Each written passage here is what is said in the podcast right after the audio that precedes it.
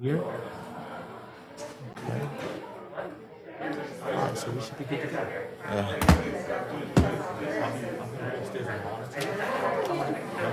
Okay, but, but now it's it's on without the That's, that's red, so it's muted. okay. When it's green or when it's active, It should be on here. muted.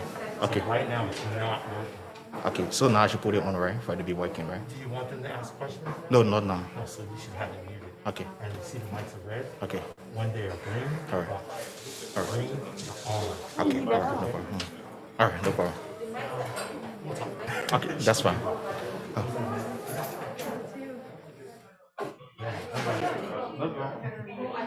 What you have to get this event, you know, okay. Well, a lot of people register already. Some people say come, some student, but my student up there, we hope, and um, going to come, and people going to be online. Start the. Yeah, I'll go through. Yeah, so I'm going to go through the entire program, you know, explain some basic things, go through overview, and then I will call you for the do introduction, and then we having two other area to talk. Okay? All right.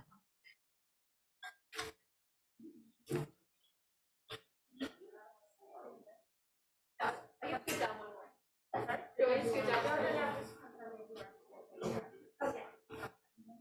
afternoon, everyone.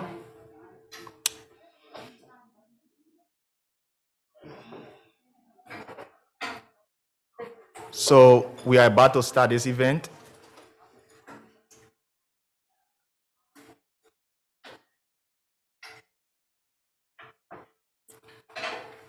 Um, so I'm Ambola Johnson, a research associate here at John Hopkins and program coordinator between the John Hopkins and the International Institute of Primary Health Care in Ethiopia. So today I'm humbled to guide you through this event. Um, we are pleased to welcome everyone to this important event, today in-person and people who on Zoom. And uh, thank you for taking your time out uh, of your busy schedule to attend this important event, to listen to our guest speaker, Dr. Fewad Gatu, and she is the acting uh, executive director of the International Institute of Primary Healthcare in Ethiopia. And arguably, because I work with her, she is a profound uh, public health leader, and she is contributing immensely to the growth and development of the primary healthcare system in Ethiopia. So we highly appreciate everyone present here, and we hope to drink from the fountain of knowledge from Dr. Fawad. And uh, so, Dr. Fawad, you are welcome to John Hopkins Bloomberg School of Public Health. So, before presenting uh, the overview of the entire event, I would like to appreciate the African Public Health Network uh, leadership team uh, who made this event successful. This could not have been uh, possible without the shared contribution of creating a forum for the exchange of ideas, information, and experiences, training, research, collaboration related to public health issue of special concern to Africa and the African population. So, going through the program agenda, we'll have a 10 minute overview of um, the African Public Health Network, will be done by the president, that uh, Ifoma Wendy. I'm sorry I mispronounced your name. And then the, the um, introduction of the guest speaker will be done by Hurt, who, who is the principal investigator of this project. And um, we'll have um, our guest speaker. She will be given 20 minutes to do her presentation. And uh, we have question and answer superior. So if you have question, if you on Zoom, you have question, we, we will, you know, we'll give you the opportunity for you to ask your questions. And then we'll also have uh, opportunity remarks that will be done by Michael again. And from there, we'll have a closing remark done by our dynamic uh, faculty advisor, who is Bill Beaker for the African Public Health Network. And the last but not the least, that is the collection of food and networking. So At the moment, I will welcome the president of the African Public Health Network for an overview of the African Public Health Network. Good afternoon, everyone. Thank you for being here. Um, and thank you, Dr. Mbalai, and all those who have made this event successful. Uh, my name is Dr. Ifoma Wigwe, and I am the current president for the African Public Health Network. Um, I just would like to give you guys a bit of background. So, the African Public Health Network is a student faculty run association, which was established in May 1991 at Johns Hopkins School of Public Health. And so APHN was formed to create a platform that voices and raises concerns um, about the status of public health problems and their socioeconomic dimensions in Africa. This platform would also provide um, professional and social global networking um, between public health professionals that share a common interest in achieving equality and equitable um, healthcare in Africa. So, to this end, members include students, alumni, healthcare professionals, and all those who are interested in African public health matters. And ultimately, our um, mission is to create a forum to exchange ideas, experiences, training, and research opportunities related to public health issues of special concern to Africa. And this is why we're here today um, in this great um, opportunity to learn from our guest speaker, Dr. Farud, about opportunities that can be um, pursued at the International Primary Health Care of Ethiopia. And so with that, I will turn it over to um, Mike. Uh, thank you ever so much for that brilliant overview. That was very excellent. Uh, now we'll call our peer, Mike, Michael, who gave an introductory remark of the guest speaker. Thank you, Ambalai. Greetings to you all. Um, and it's a, really a privilege to both be um, able to work in collaboration with the International Institute for Primary Healthcare in Ethiopia, um, and also to be here at Hopkins and get to meet and mentor and engage with many students and, and also collaborate with the um, great range and diversity of, of faculty members that we have here at the school who are working on primary healthcare issues. So thank you to those of you who are joining us in person. I know we're all sort of coming out of our COVID shells and, and trying to figure all of this out. So it's really nice to see everyone here. And um, thanks to everyone who's joining us via Zoom as well. Hopefully, we'll hear from you later in the session. So, um, and thanks to the Public Health Network and to Ambulai for organizing this event and, and bringing everyone together and for creating this forum for um, networking and, and information sharing and figuring out um, ways that we can um, move forward collectively with some of the complex public health issues that we're facing. Um, I am honored to be able to introduce my friend and colleague, Frehiwot Nigatu. Um, she is the executive director of the Institute um, in Ethiopia. Um, she's a medical doctor by training and also has an MPH uh, from Ethiopia and um, has been working for a number of years, both within the Ministry of Health on USAID projects, um, and brings such a wealth of experience um, working um, with different stakeholders, working at the community level, and then also really working at the policy level to bring together um, different stakeholders, figure out how to address uh, primary healthcare challenges in Ethiopia and beyond. And I think one of the really unique um, aspects of the Institute, which I'm sure she will speak more to, is that it's both deeply embedded within the government and within the public sector and, and working on the Ethiopian um, primary healthcare system and trying to support the workers and so many different aspects of that program. And it also has an outward facing mission. And so working to build networks across Africa um, and really bring together uh, people who can both learn from Ethiopia's wealth of experience and also contribute to it. Um, so I think uh, Frehiwot is uh, an example of sort of a member of, of our generation who's really taken on a challenging and um, exciting and really important leadership role um, and who can be um, a, a, role model and a, um, an inspiration for many of us. So thank you for coming to Baltimore and thank you for taking your time on a Friday afternoon to share with the students and talk a little bit about some of the exciting work that's happening at the Institute. So welcome to you, Frehiwot, and over to you.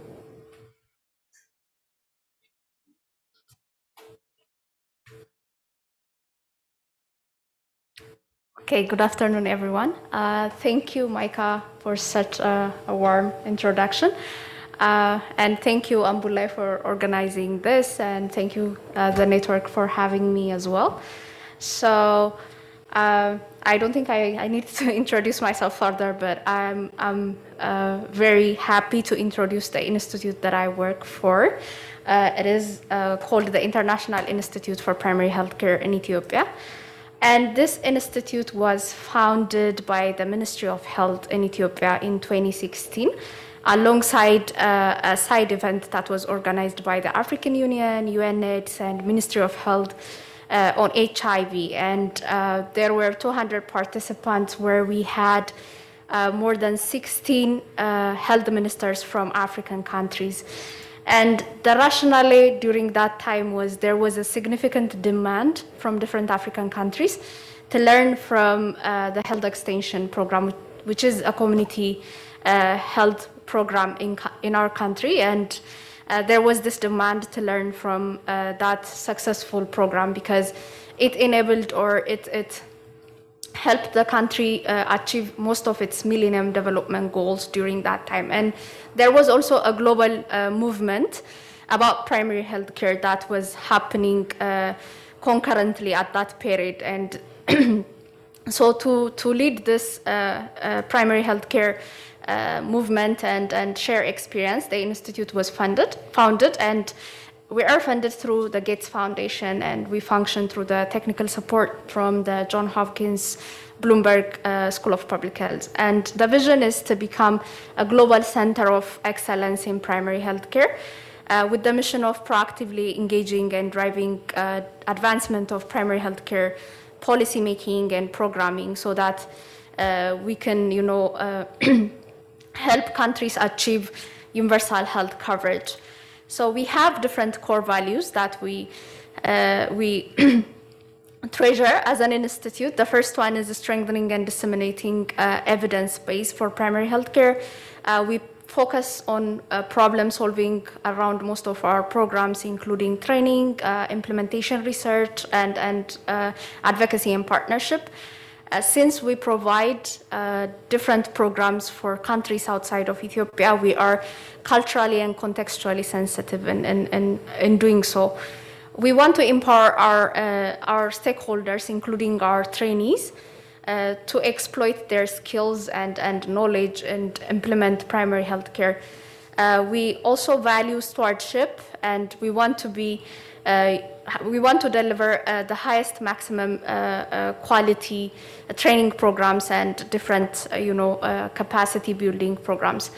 We have capacity building on training, knowledge generation and management, advocacy and partnership, monitoring and evaluation, and also dissemination hub of evidence and best practice as our core competency this is our theory of change. I'm not going to talk in detail about the theory of change, but this is what the organization is based on. So we have a lot of problems that we have identified around primary healthcare, around policy implementation and, and program design.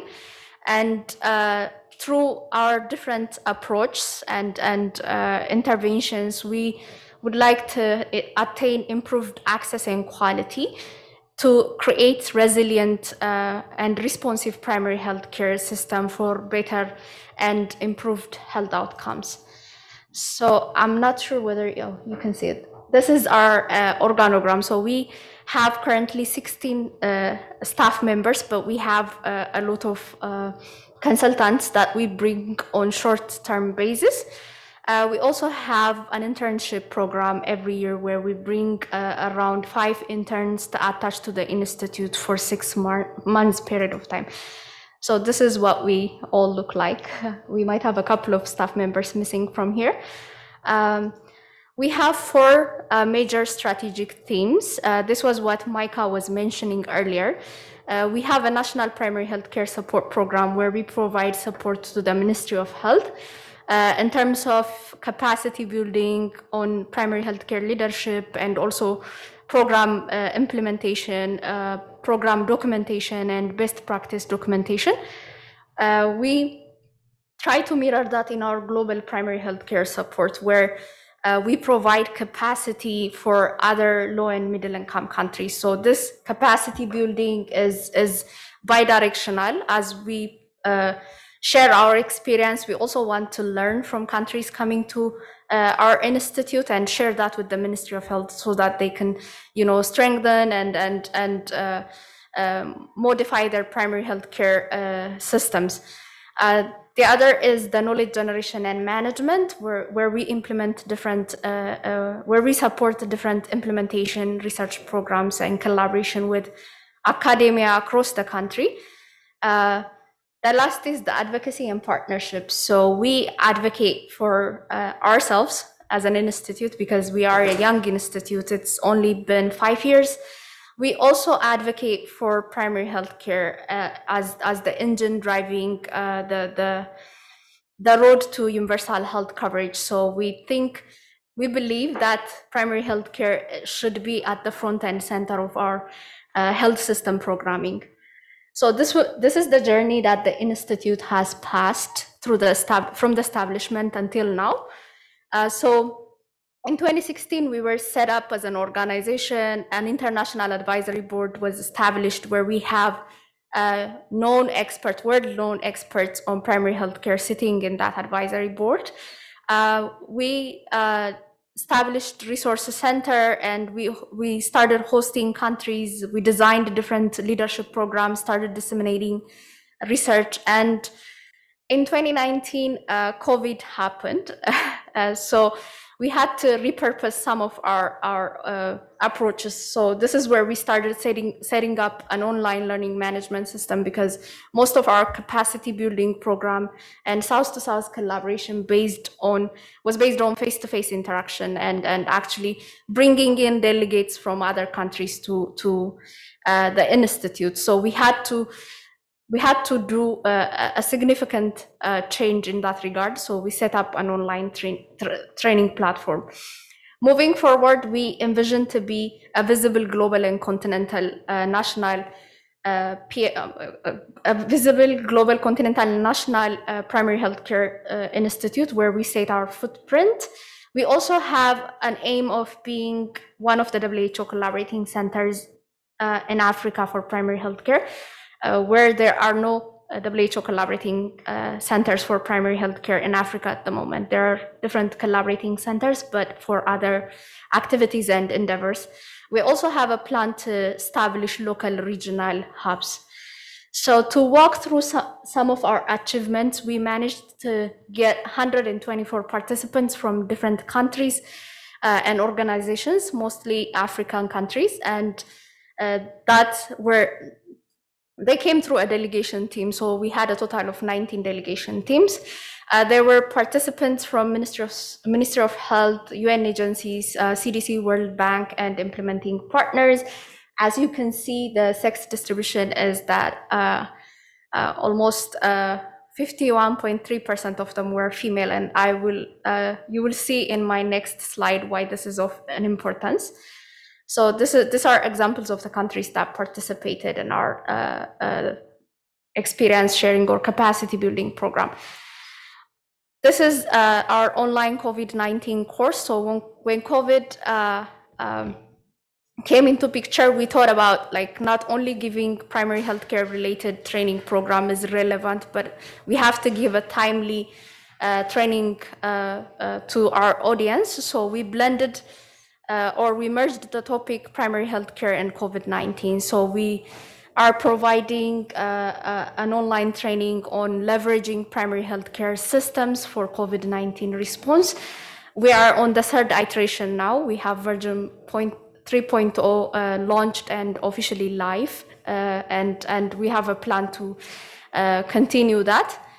This is also another virtual endeavor that we managed to do uh, uh, around urban primary healthcare. So we did a webinar series where different countries uh, shared their experience. It was a tripartite uh, webinar.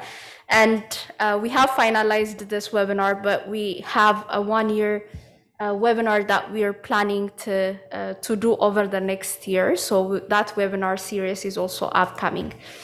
So this is the National Capacity Building Program where we do capacity building in Ethiopia for uh, healthcare providers, regional health bureau leaders, and district health officers. And we trained around 420 participants.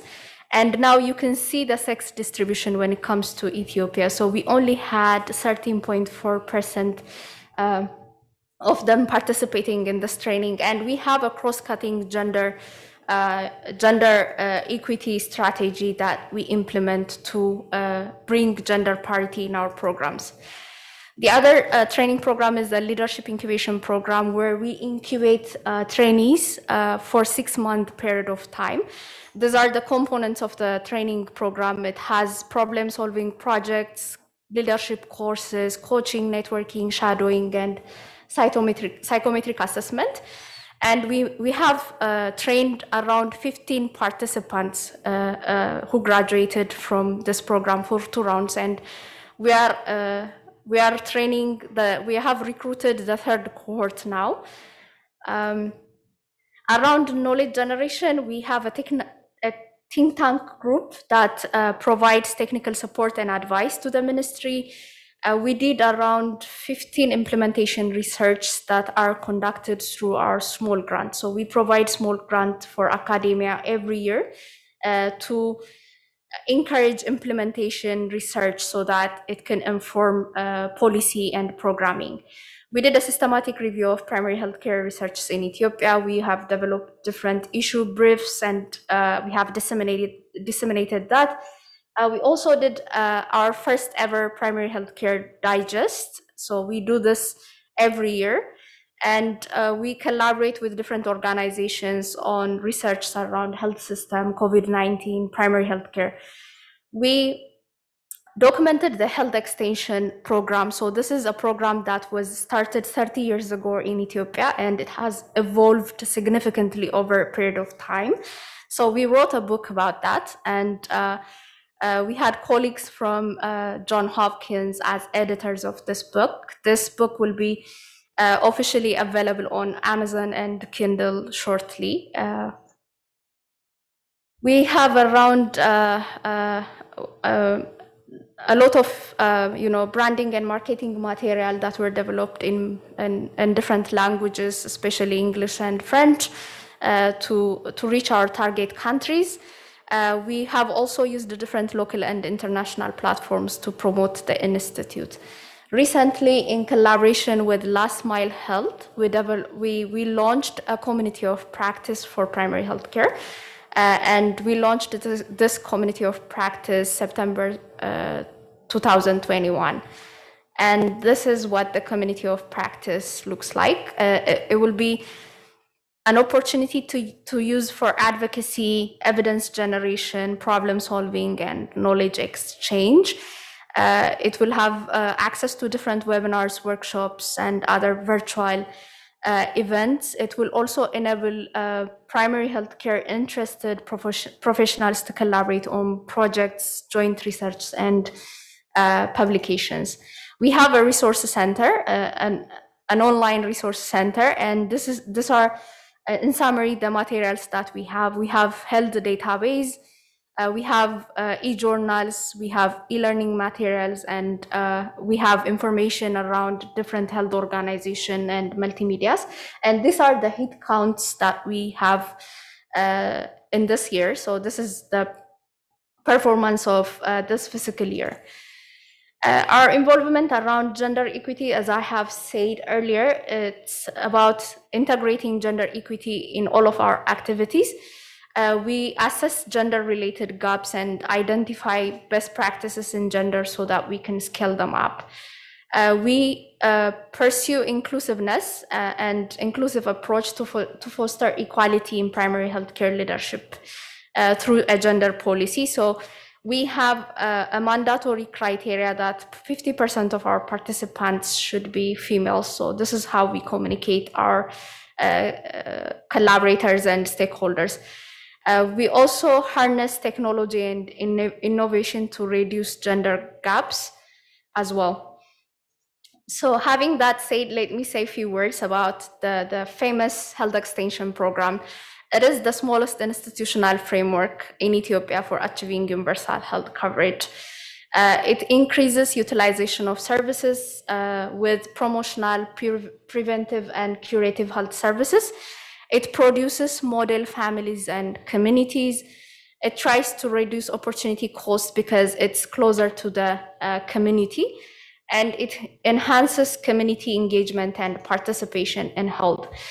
Uh, so the reason why the health extension program was established 30 years back is because of uh, because of uneven uh, distribution and limited number of healthcare workers in, in the country. There were multiple problems around maternal, child health, infectious disease, and environmental health, and there was a limited health infrastructure.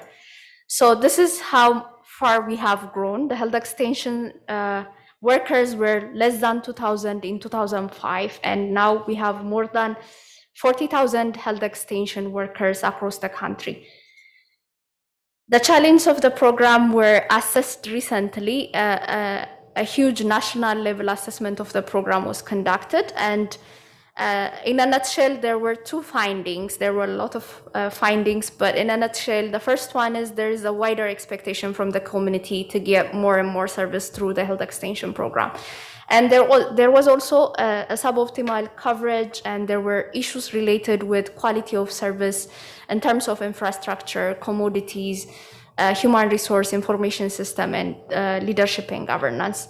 So, basing that, the government uh, designed strategic uh, areas uh, through a roadmap. This is a 15 year old roadmap that is expected to take the health extension program to, to the next level. The first one is to ensure equitable access and utilization of essential health services.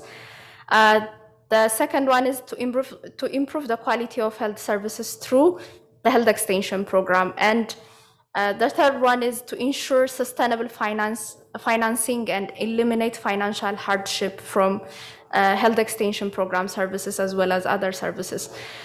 And strengthening community engagement and empowerment is the, the fourth one. And the fifth one is ensuring resilience by maintaining uh, provision of essential health services as well as uh, being able to provide uh, health emergency services. So this is something that COVID-19 uh, taught us that we need to have a resilience system that can accommodate both the existing comprehensive essential health services as well as be able to accommodate health emergencies.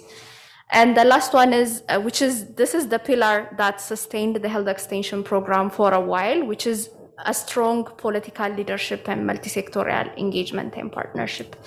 So these are our donors and stakeholders that work closely with us. Um, this is our uh, tagline. We say PHC without exception. Thank you very much.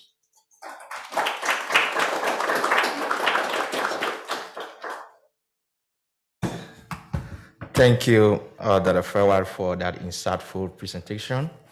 And we appreciate your leadership role um, in promoting and strengthening primary healthcare in Ethiopia.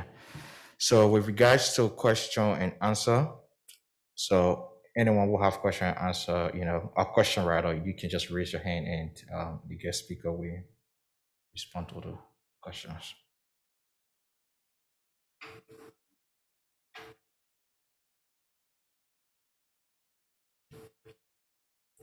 Yeah, James.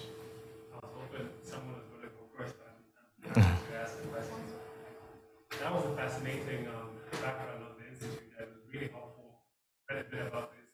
Hearing it was, was really amazing. I have a couple of questions. The first one is on HIV programming and health systems, particularly given the background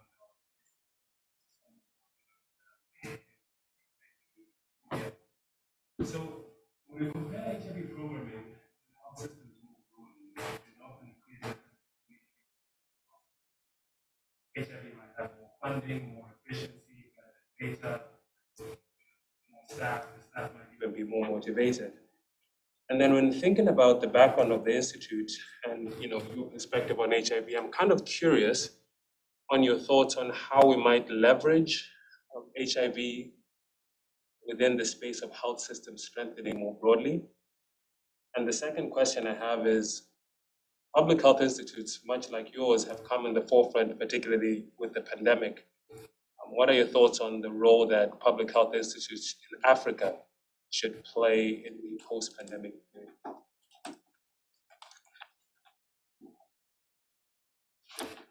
Thank you, James, for that brilliant question. Anyone?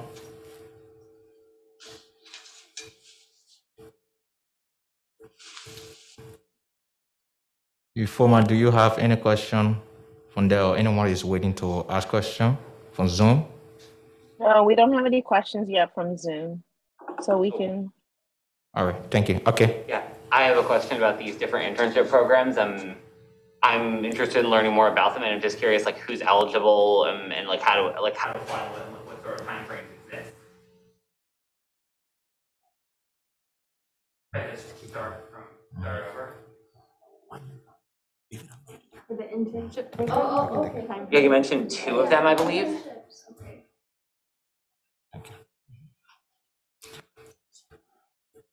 All right, thank you. Anyone? Okay. Um, at the end, when you were talking about kind of the overall program of resilience, you talked about how one of the things that we need consistently is, um, like a supportive political and strong background.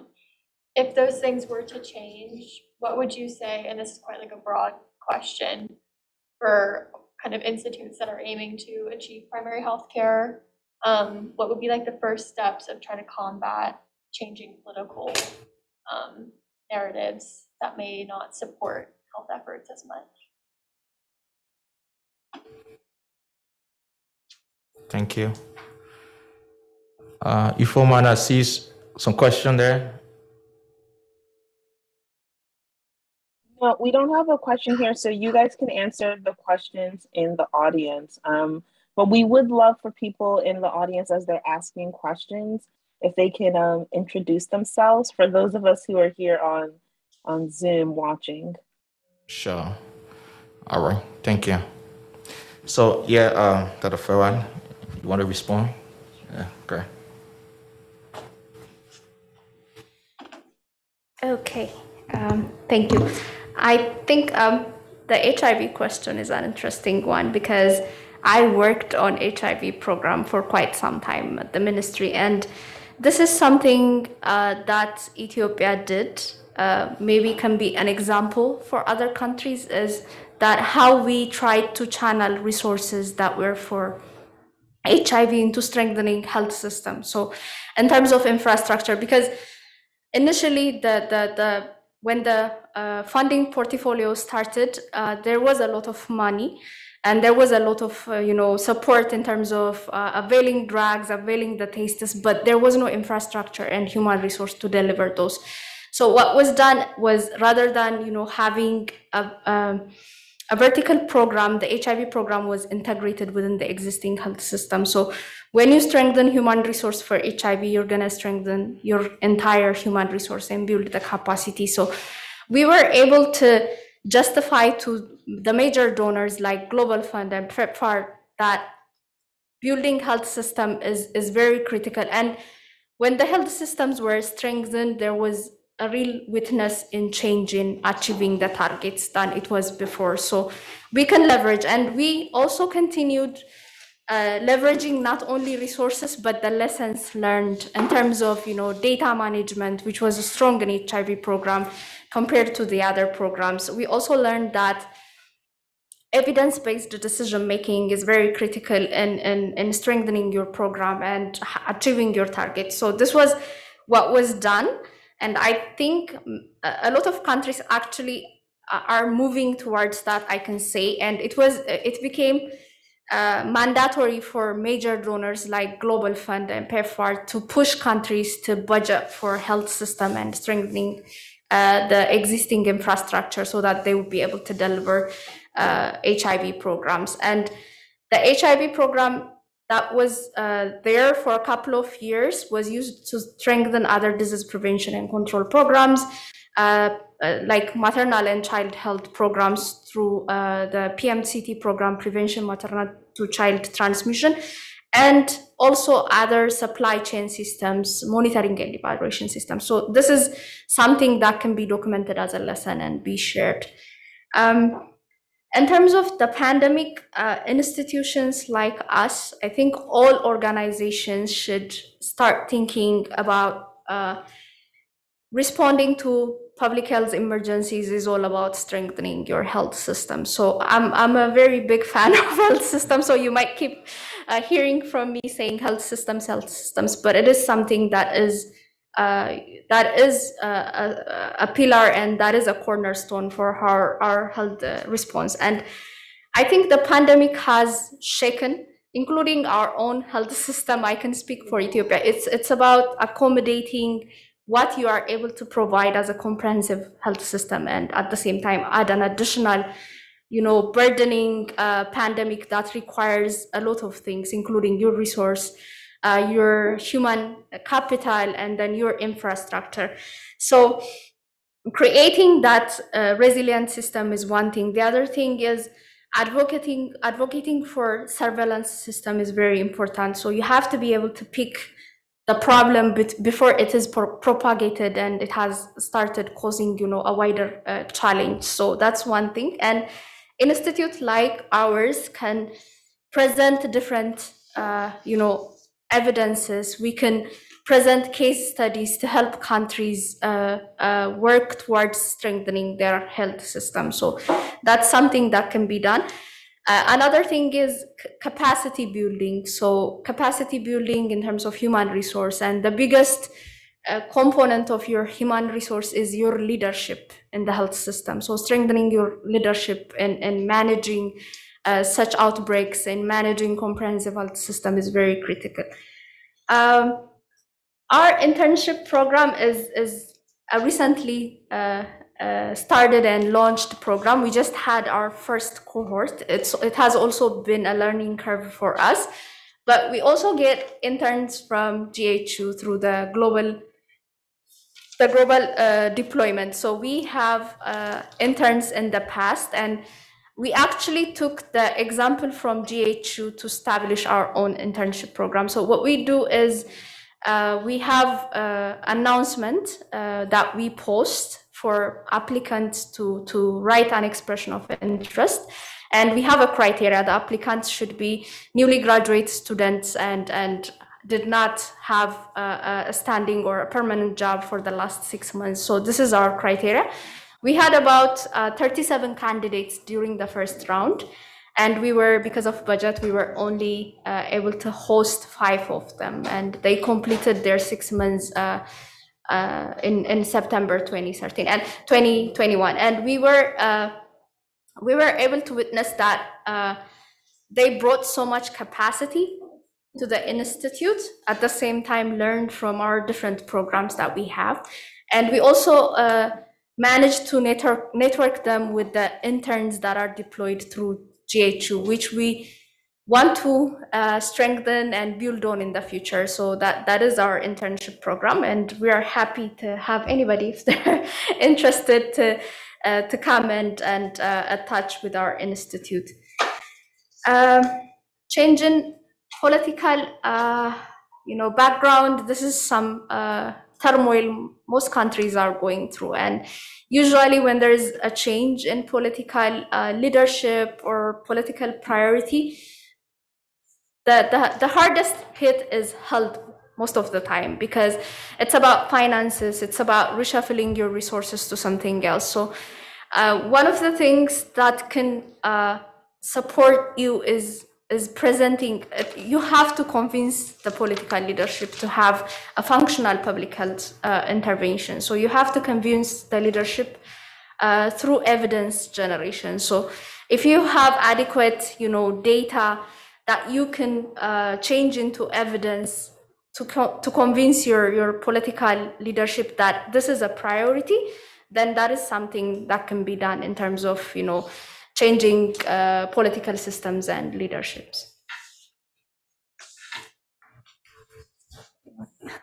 We have, okay, we have question from Zoom. So if you can introduce yourself and just mute uh, yourself and you can ask a question. So Sam, Sam Burke, you can ask your question on Zoom. Okay.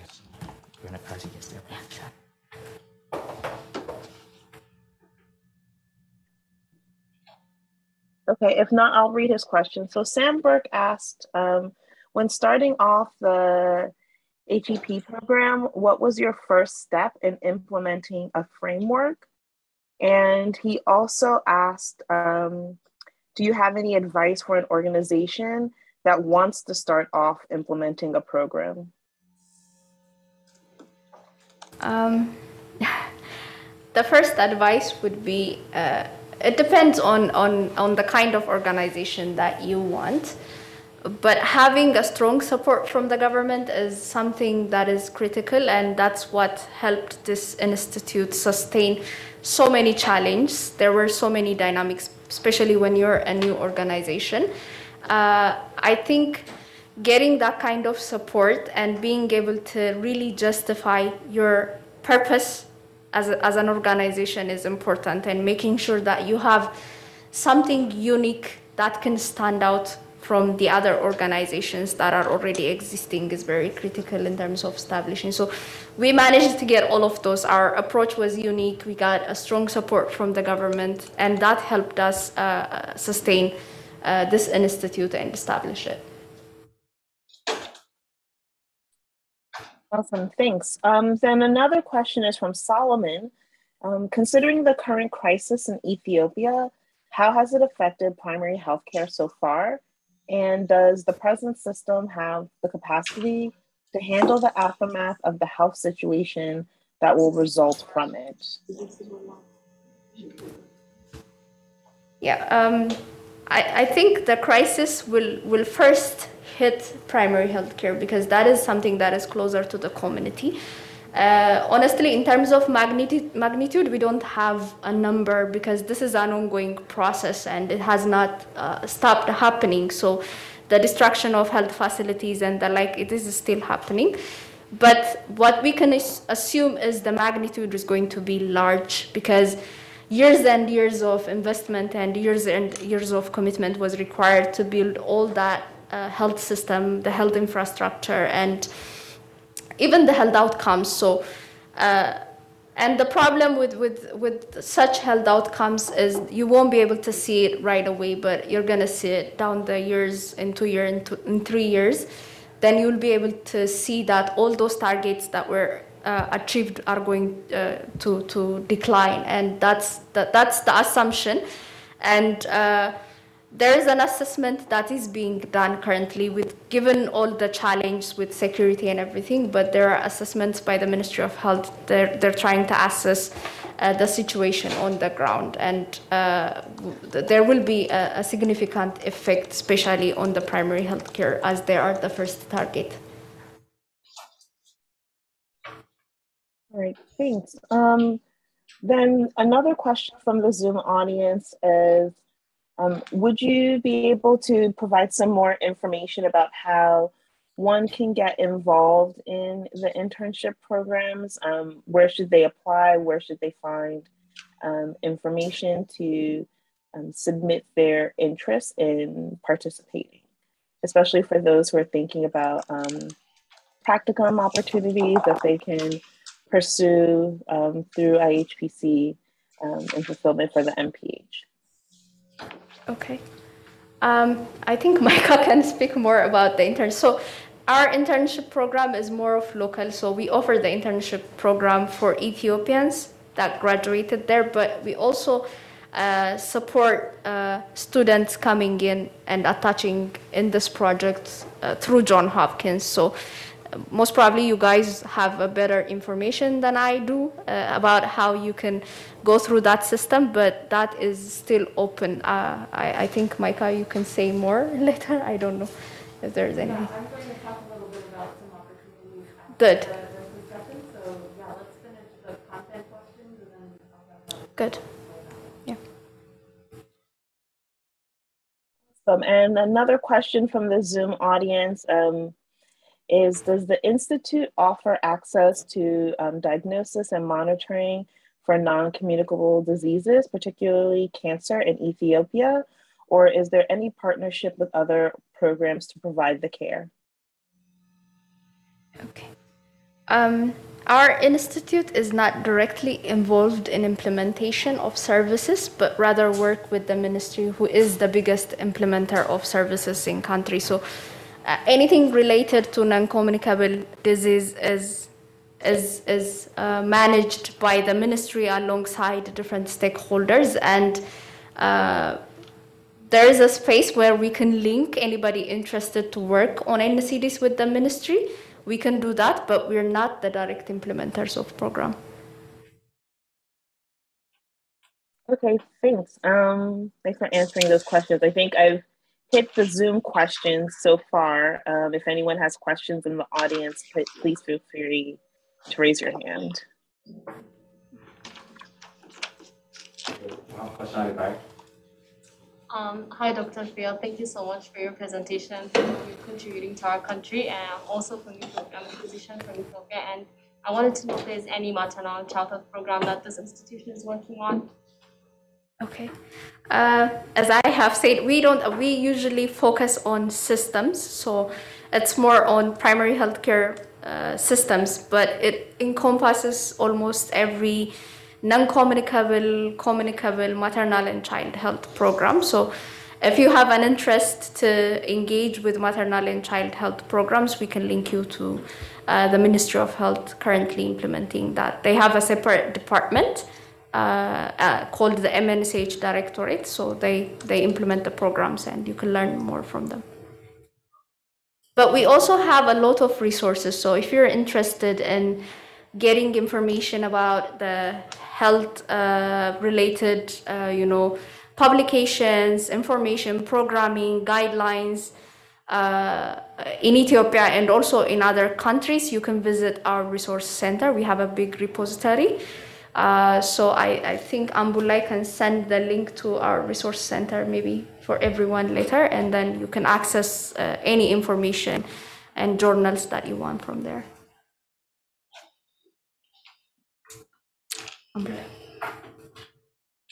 Hi, Dr. Nigatu. Thank you so much for speaking. This has been really fascinating. Uh, my name is Matt Allard. I'm a first year doctor public health student. Um, back in 2005, I actually spent a month in Ethiopia, about a week of that in Addis, and then the rest of it traveling around.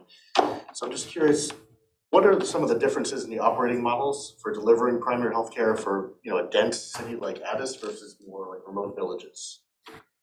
Okay. Um, th- this I, I would like to start by saying that this is one of the things that we're struggling uh, as as a country. I think this concern is is also related. Uh, I mean, almost all other countries are facing the same challenge. So mostly when you design community health programs, they're usually designed for uh, rural areas and more remote areas. And what we do is we try to implement those in urban areas. And sometimes there is this design problem that doesn't help it work.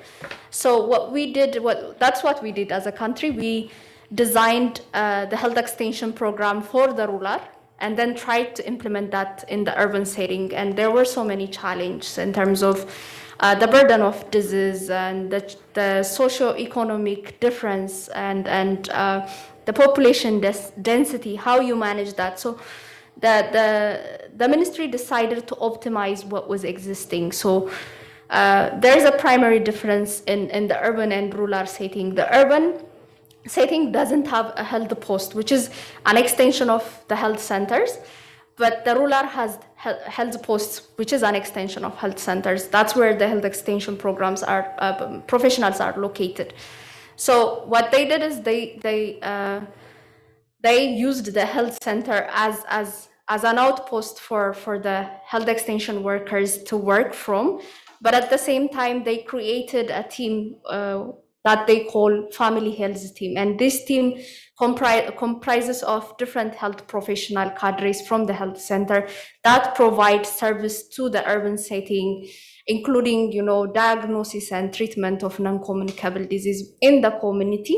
Because the the the epidemiologic difference uh, between the, the, the urban and the rural was very, uh, uh, there was a significant difference between the disease burden and, and the population socioeconomic problems. So they modified the existing urban uh, uh, urban systems, but we're still working on uh, in terms of governance and how they should be managed, in terms of you know stratifying the population and categorizing the your urban population because you have urban slum versus the normal urban areas. So you have to make sure that you categorize your problems and then map your service accordingly. So currently that's what's been implemented. It has been piloted and currently being scaled up in in uh, in urban and semi-urban areas. Yes. Uh, My question is, uh, this program and institution uh, seem like one of its own kind in the region. So what is the potential to replicate the same program and institution in other countries which have like similar health contexts, like other African countries or other LMICs? Any uh, training opportunities or any other facilities for that? Um, we haven't thought about venturing out ourselves, but we have this uh, plan to create network with other institutes within Africa so that we'll be able to replicate what we provide to other countries. But even with our existing system, uh, since we bring in uh, you know delegates and participants from our uh, other countries to our institute, the thinking is that they will learn from what this institute is doing, learn from the existing health system in Ethiopia, and be able to replicate that. And the way we provide our training program is we have buckets. So the first one is bucket one, where you provide this face to face training, and then they go to the, the health facilities and learn hands on from, from the health providers and the like. But we also have bucket two and bucket three. And the bucket two is we provide technical assistance remotely, virtually. And bucket three is we deploy teams to actually go to those countries and then start uh, providing technical assistance to strengthen their health systems and the like. So this is how we're doing it.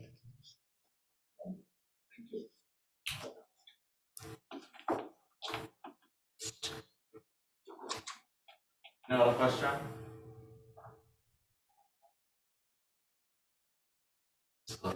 Okay, thank you. Thank you all so much, Dr. Fawad, for answering those questions. So now, um, we'd like to welcome, uh, Michael for, um, opportunity remarks.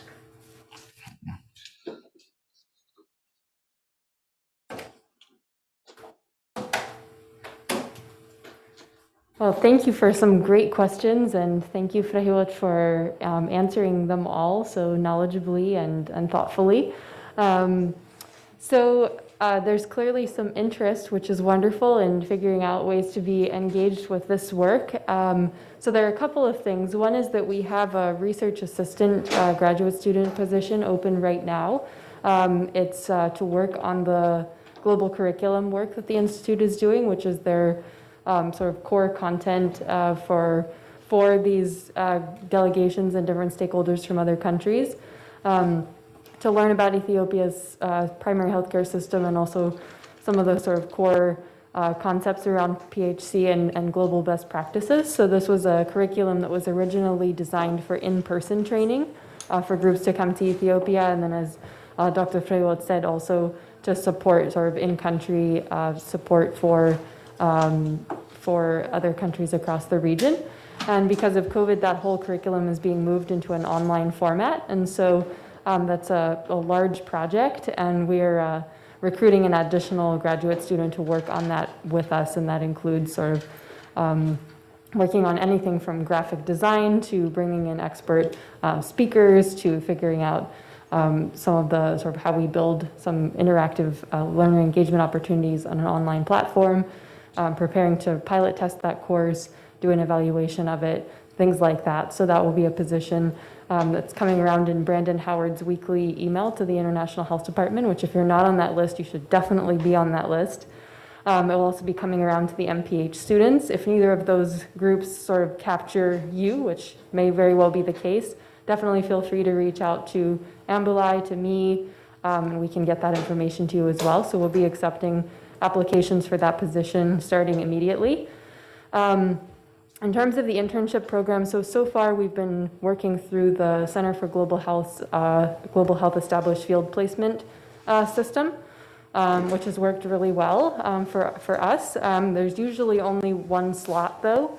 Um, and so we've been talking with the Institute about ways that we could um, potentially create some additional spaces for um, additional Hopkins students to be able to be part of the program from our side and, and then have their counterparts in Ethiopia. So the Global Health Established Field Placement uh, process usually happens between like about January and March. So keep an eye out for more emails and information about that. Um, and probably around that same timeline, we'll also be talking about ways that we can um, make some additional slots available and we'll be able to share more information. We do have a, a page on the School of Public Health's website um, under the centers and institutes um, in the International Health Department.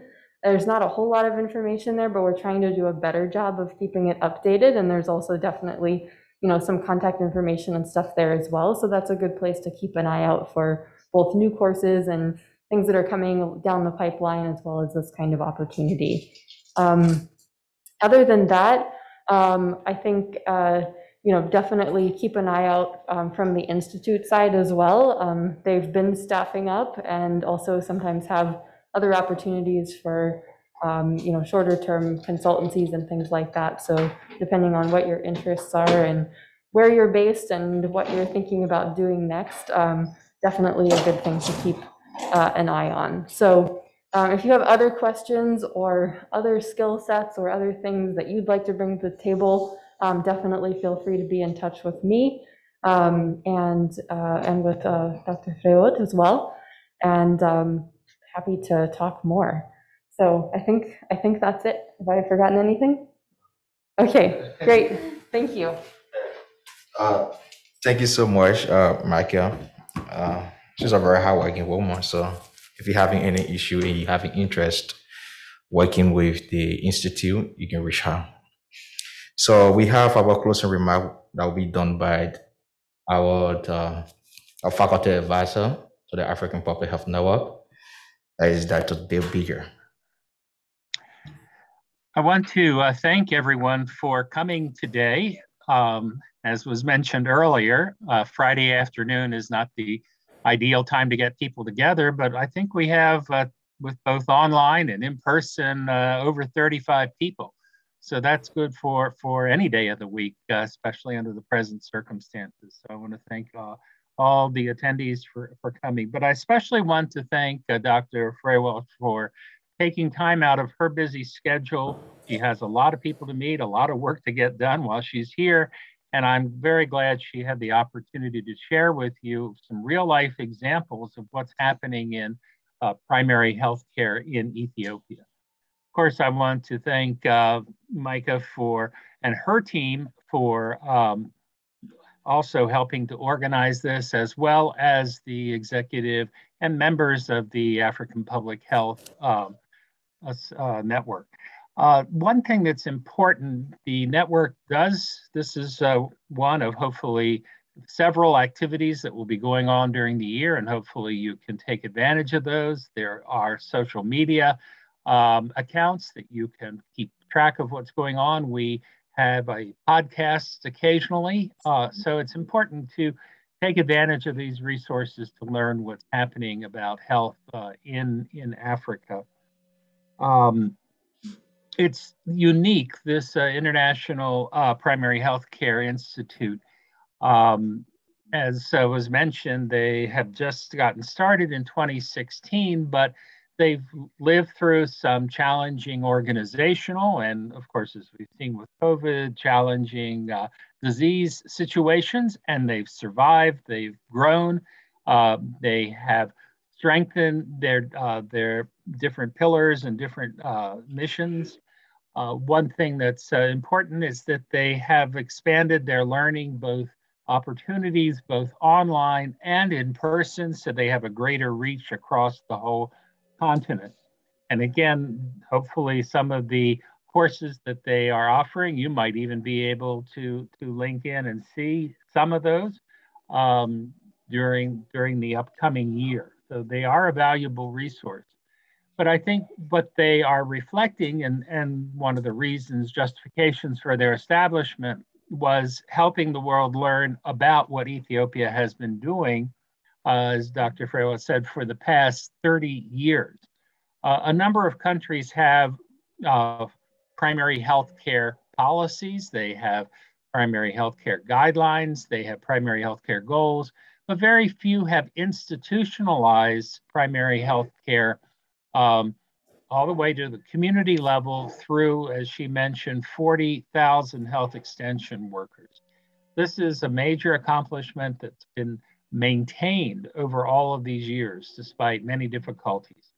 So I think uh, you've been very fortunate today to be able to learn more about this, and hopefully you'll be stimulated to look up more about what's going on in Ethiopia compare it to what's happening in Nigeria, compare it what's happening in, in Ghana and other countries. Um, because uh, again, this is, uh, Ethiopia has been a, a guiding light for us in this area. So uh, thank you all for attending again, and again, keep in touch so you can find out more about what APHN is doing in the coming months. Take care. Thank you. Uh, okay, thank you so much, Dr. Bigart, for that um, remark. So now on the agenda, we have in coalition of we're networking. So um, I just want to emphasize that we cannot eat, you know, on in the in the classroom. So you can just go at the back, take the food, and just you know take it away with you. Yeah. So thank everyone for coming, and we were glad having everyone here. Thank you.